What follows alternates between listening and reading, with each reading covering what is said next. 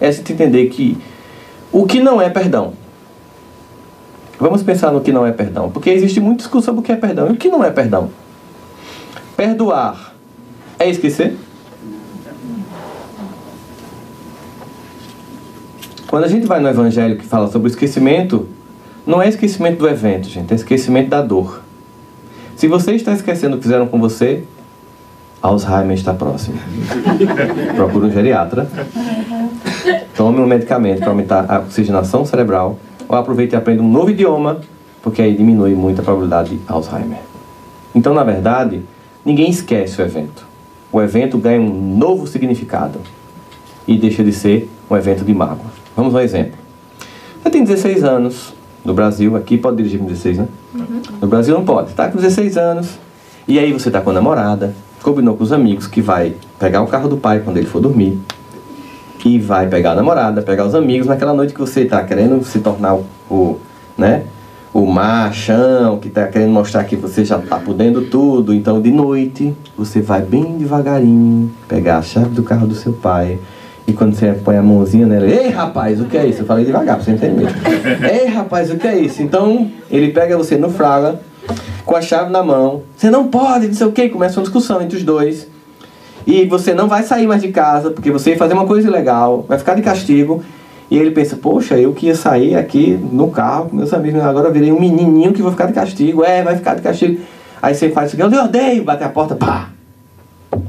E vai dormir com ódio do pai. Eu fiz isso com minha mãe já. Aí você vai dormir com ódio. Passam-se os anos. 15 anos, aquela namorada virou sua esposa. Você voltou para casa no Natal, tem um filho, está na noite de Natal e começa a conversar sobre o passado. A gente fala muito do passado no Natal, né? Lembra aquele negócio, tal, tal. É ótimo mangar um do outro no Natal. Mangar na Paraíba é tirar uma onda com a cara dele, traduzindo. né? Tô tendo de mangar, não tem aqui.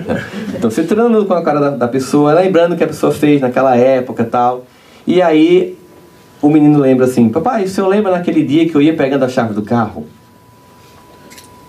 E o senhor me pegou na hora que eu ia pegando a chave. E foi, a gente brigou e eles riem da cena. Ou seja, houve esquecimento? Não, não. Mas não houve perdão? Sim. Por quê? Por que, que houve perdão nessa cena? Porque os dois amadureceram, os dois continuaram, ninguém mudou de lado. O pai não mudou de lado, continua sendo que o que ele fez era certo. Acontece que aquele filho, que não tem mais 16, certo? Mas tem 31, ele vai continuar a vida e vai olhar para aquela cena do passado e dar um significado novo. Então o que, a gente tem que fazer? Eu tenho que olhar para a cena e julgar a cena a partir de uma perspectiva nova, ressignificando a cena.